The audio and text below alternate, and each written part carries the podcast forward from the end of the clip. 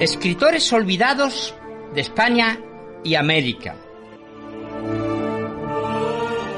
Que hoy recordamos en Radio Luz a las Naciones para mayor honra y gloria de Dios. Sencillas y breves biografías que hacemos llegar a vuestros oídos y corazones con el deseo de que un buen día, por más de un millón de razones, Dios nos ha permitido recordar. Forman parte de la historia de hombres y mujeres olvidados que sus ideas y fe compartieron. Algunos por ellas murieron, injustamente juzgados, quedaron en el olvido. Creemos justo y necesario sus nombres aquí recordar y un homenaje merecido a su legado literario poderles a ustedes brindar con el respeto debido. Desde esta humilde emisora, Radio Luz a las Naciones, hacemos esta obra sonora recuperando la historia, queremos hacer memoria para otras generaciones. Escritores olvidados de España y América. Por Gabino Fernández Campos, escritor e historiador, director del Centro de Estudios para la Reforma y coordinador de Ágape.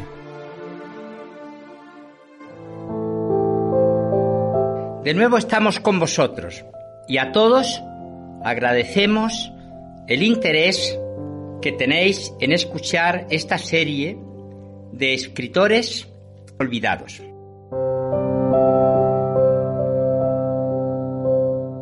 Queremos volver a saludaros a todos en distintos puntos de la geografía española y también americana.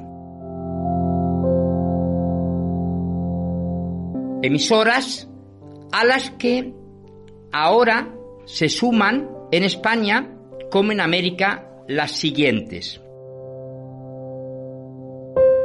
El Madrid, Radio Viva 101.2. En Badajoz, Radio Vida Extremadura 107.4. En Valladolid, Radio Nueva Vida. Radio Renuevo, La Voz de la Cristianización 89.7 que está en Santo Domingo República Dominicana. También saludamos a los oyentes de Radio La Voz de Ingapirca, de Ecuador. Y también está empezando a oírse nuestro programa en Ecuador. Se suma, pero ya en formato internet, Voz de Vida Radio, que lanza estos programas desde Sabadell, Cataluña, España. A todos y a los que puedan irse sumando, bienvenidos. Agradeceremos vuestros comentarios, sugerencias y cualquier cosa en la que podamos serviros. Muchas gracias.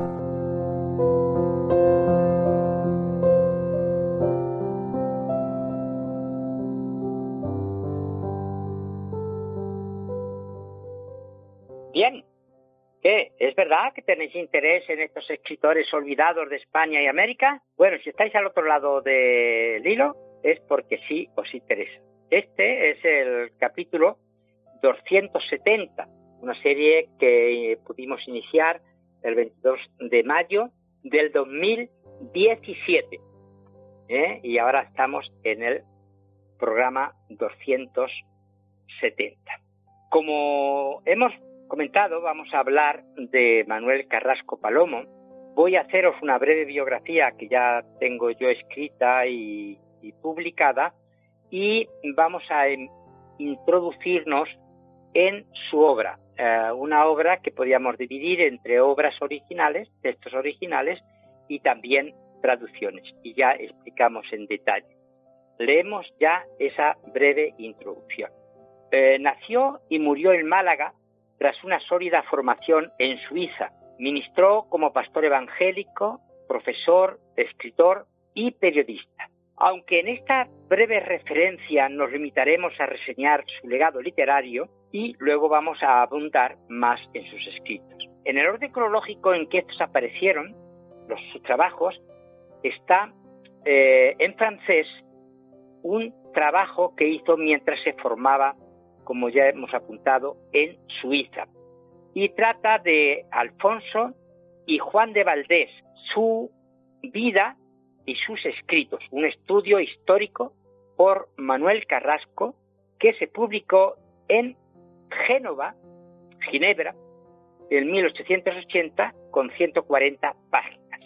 El siguiente trabajo que, tenemos a la mano y, y es del que vamos a compartir ahora alguna cosita es Comentario a los Salmos, escrito por Juan de Valdés en el siglo XVI y ahora por primera vez impreso, editado por Manuel Carrasco y, vio la luz gracias a la Librería Nacional y Extranjera eh, de Madrid en 1885 y tiene 250 páginas. Eh, nos acercaremos a esta eh, edición, la introducción y la edición de este comentario a los salmos de Juan de Valdés, precisando la extensión de este título.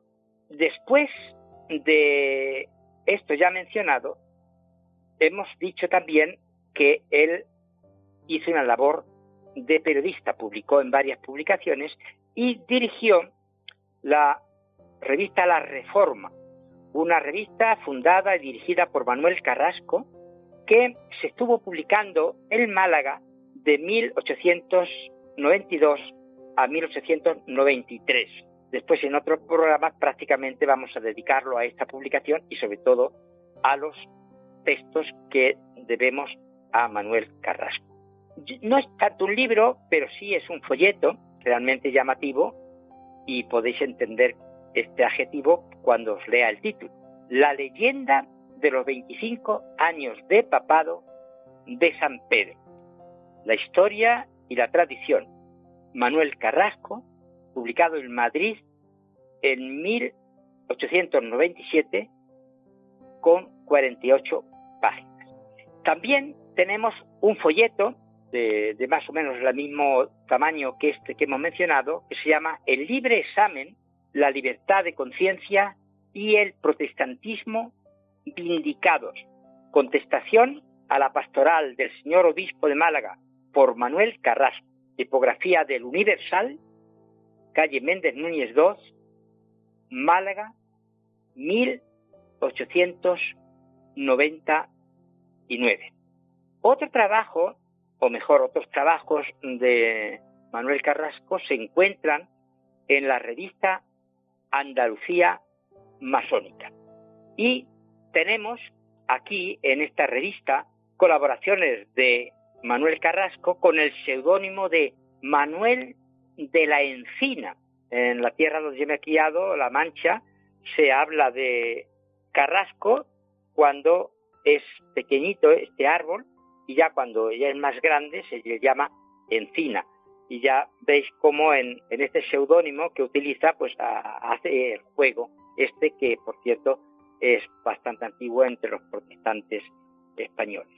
Y hay, después de este, trabajos eh, periodísticos en Andalucía masónica, tenemos que él escribió en la revista cristiana, una revista que se publicó en Madrid de 1880 a 1919, pues en el último año de su publicación apareció una biografía de Antonio Carrasco, por Manuel Carrasco. Antonio Carrasco era hermano de nuestro autor.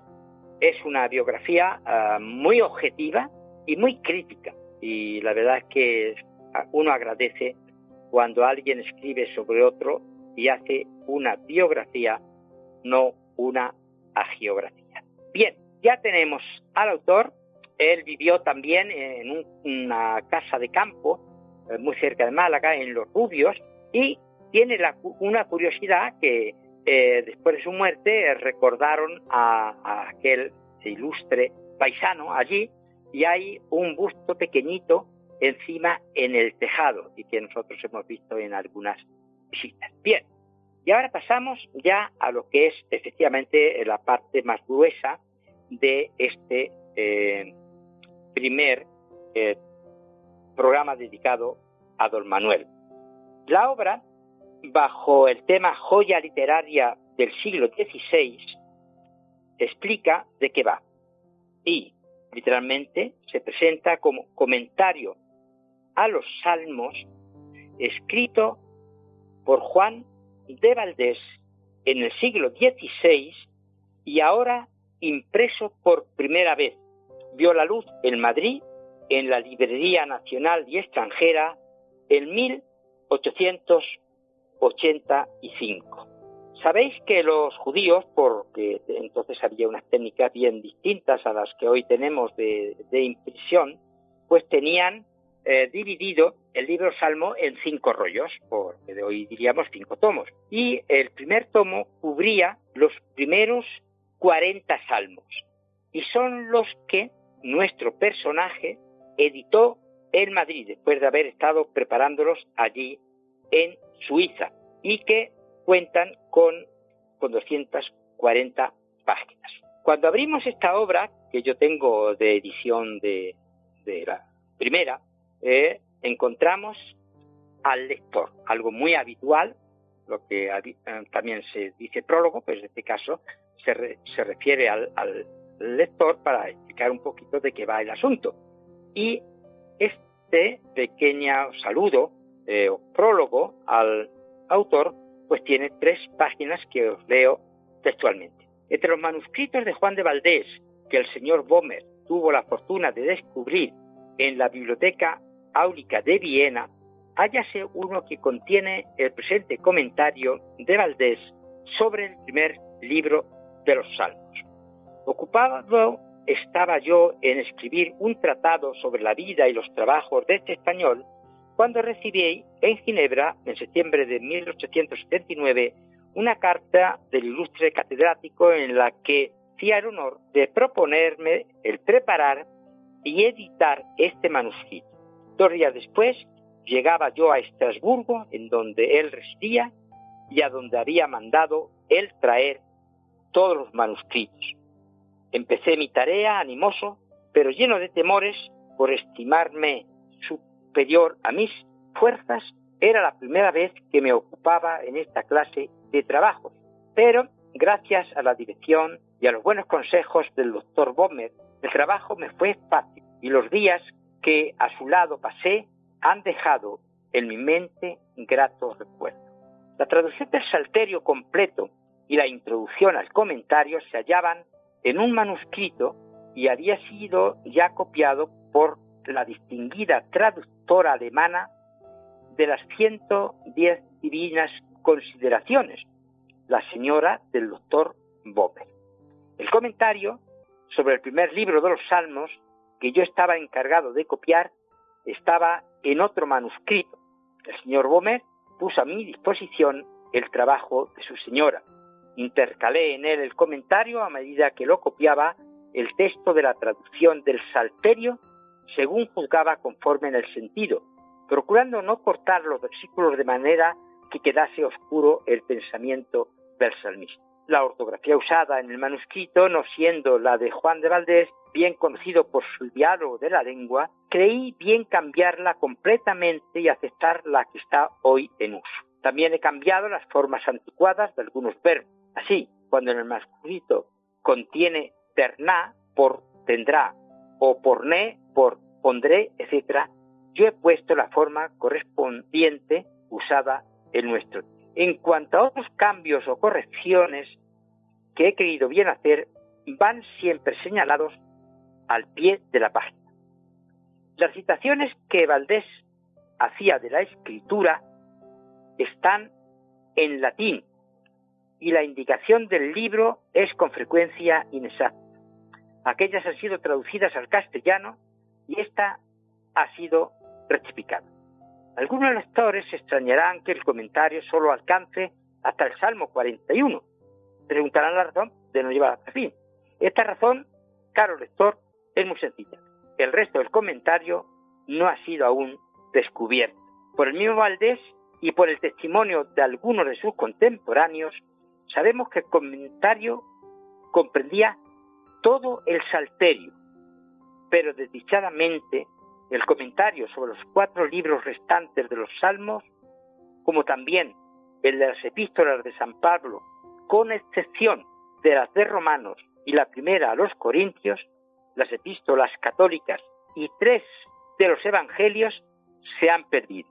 Y hasta el presente, las investigaciones incesantes del doctor Bohmer no han dado, no han logrado descubrir rastro alguno de ellos. Y firma este saludo al lector en Málaga el 30 de abril de 1886, Manuel Carrasco. A continuación está lo que es el prólogo de Juan de Valdés a este comentario de los Salmos y que como la mayor parte de sus obras escritas que conocemos está dirigido a la ilustrísima señora doña Julia de Gonzaga, que es los que han seguido esta serie eh, desde el principio ya conocen y que ahora no tenemos tiempo para introducirlo.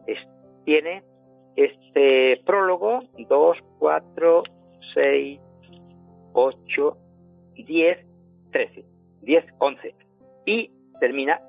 la página número 13. Y ya sí, entramos en el comentario a los salmos escrito por Juan de Valdés. Eh, va, como voy a ir indicando a cada paso, dándonos la traducción del original desde el hebreo y luego el comentario que escribió sobre esas dos versículos, en este caso, la primera cosa que vamos a leer, pues el comentario que él pone. Y vamos a completar en esta presentación inicial, esperamos en esa ah, que cada vez va felizmente creciendo, biblioteca digital del Centro de Estudio de la Reforma, llegar a tener esta obra completa eh, en forma digital y el resto de la obra de él y de los otros escritores para provecho de todos.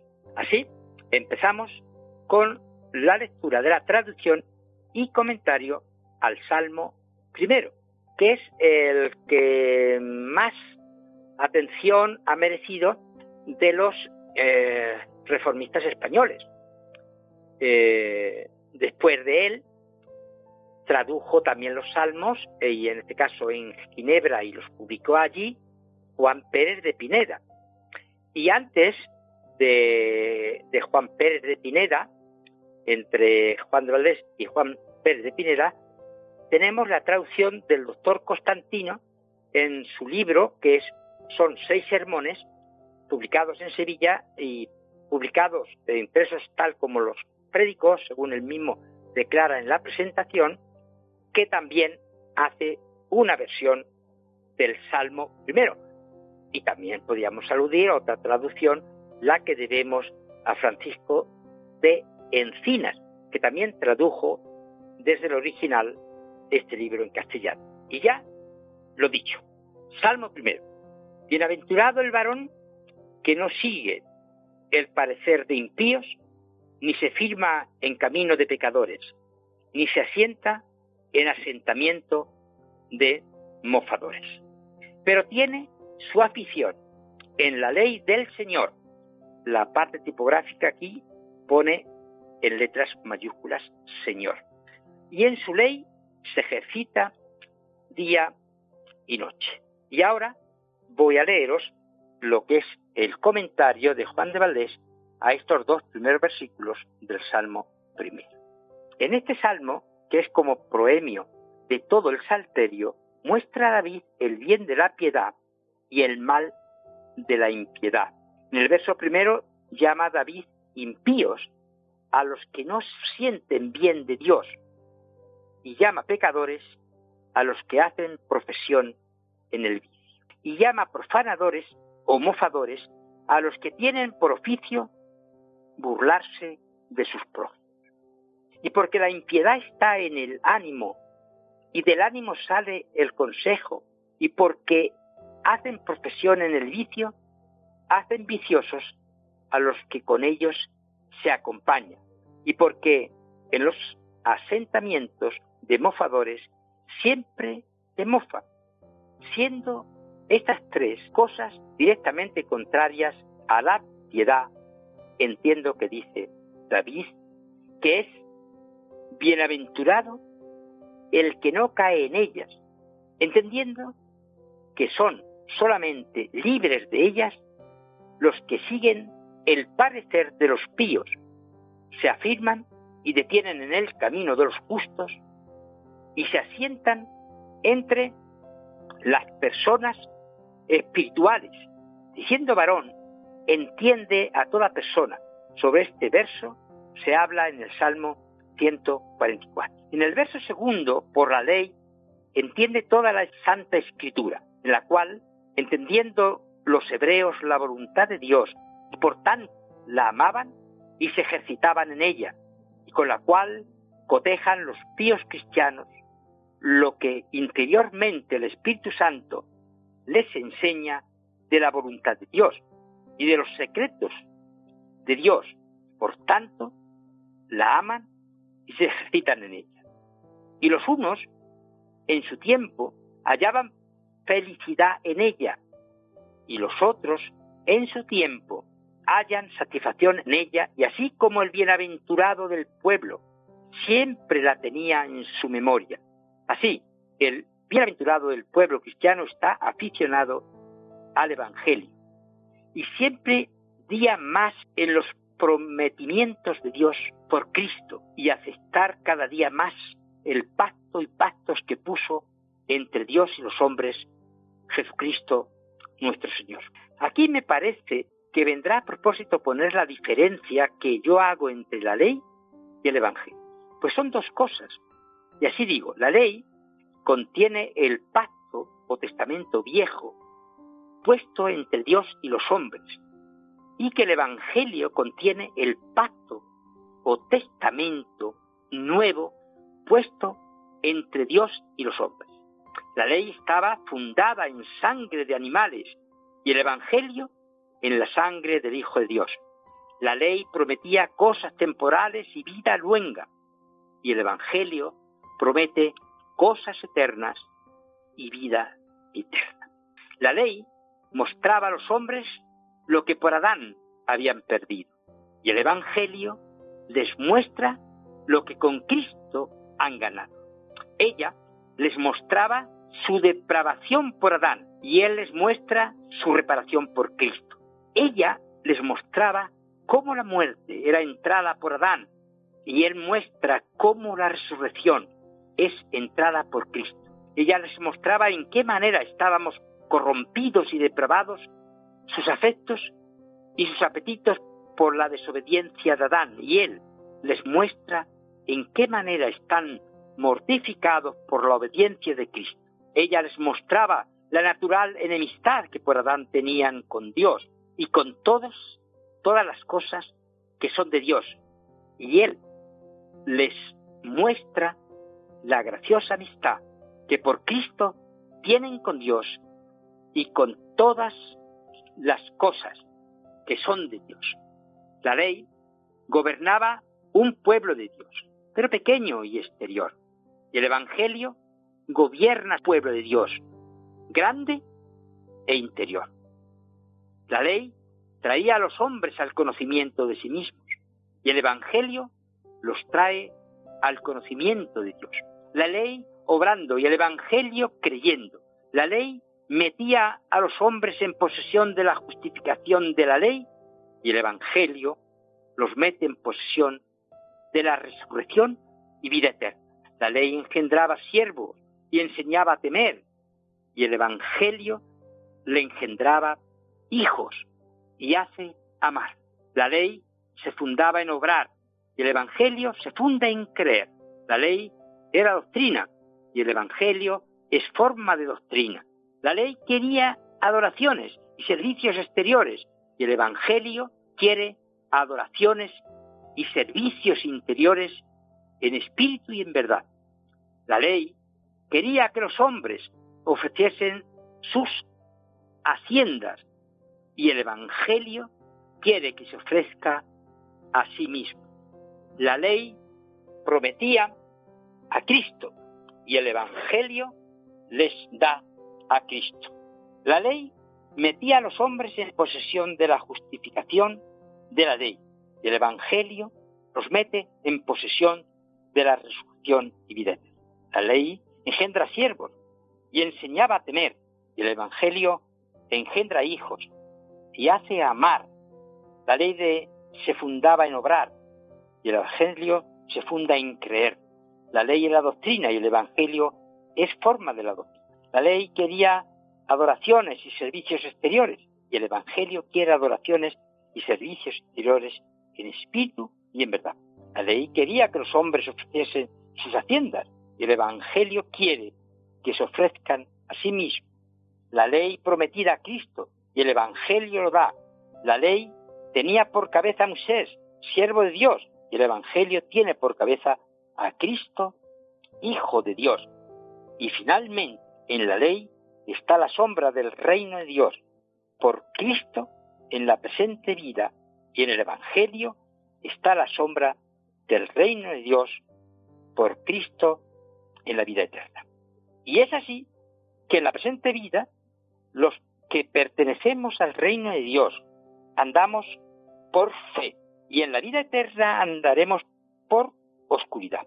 Conocemos a Dios por un espejo y ahora por el Evangelio le conocemos cara a cara. De manera que así como la ley estaba de tal manera cubierto el Evangelio, que no lo entendían sino aquellos a quienes Dios lo revelaba, así en el Evangelio está de tal manera encubierta la vida eterna que no la entienden sino aquellos a quienes Dios la revela.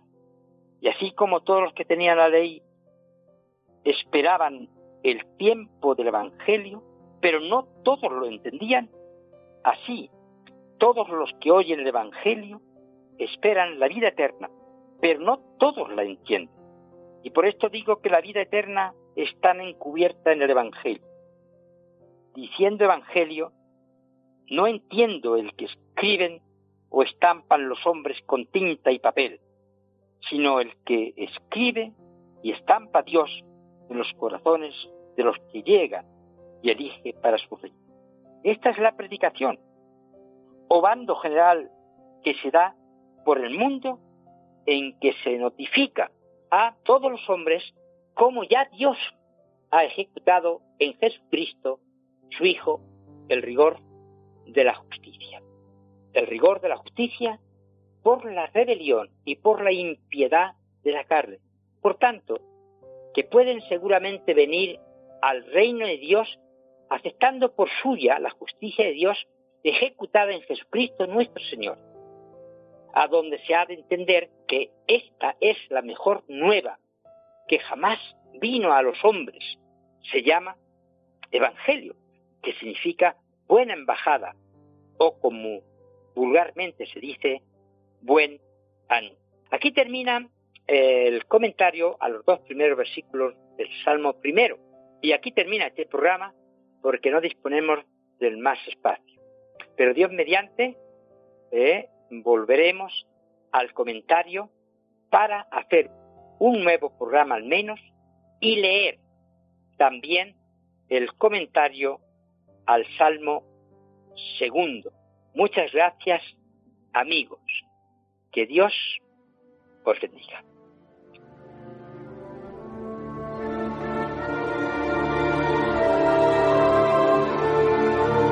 Escritores olvidados de España y América.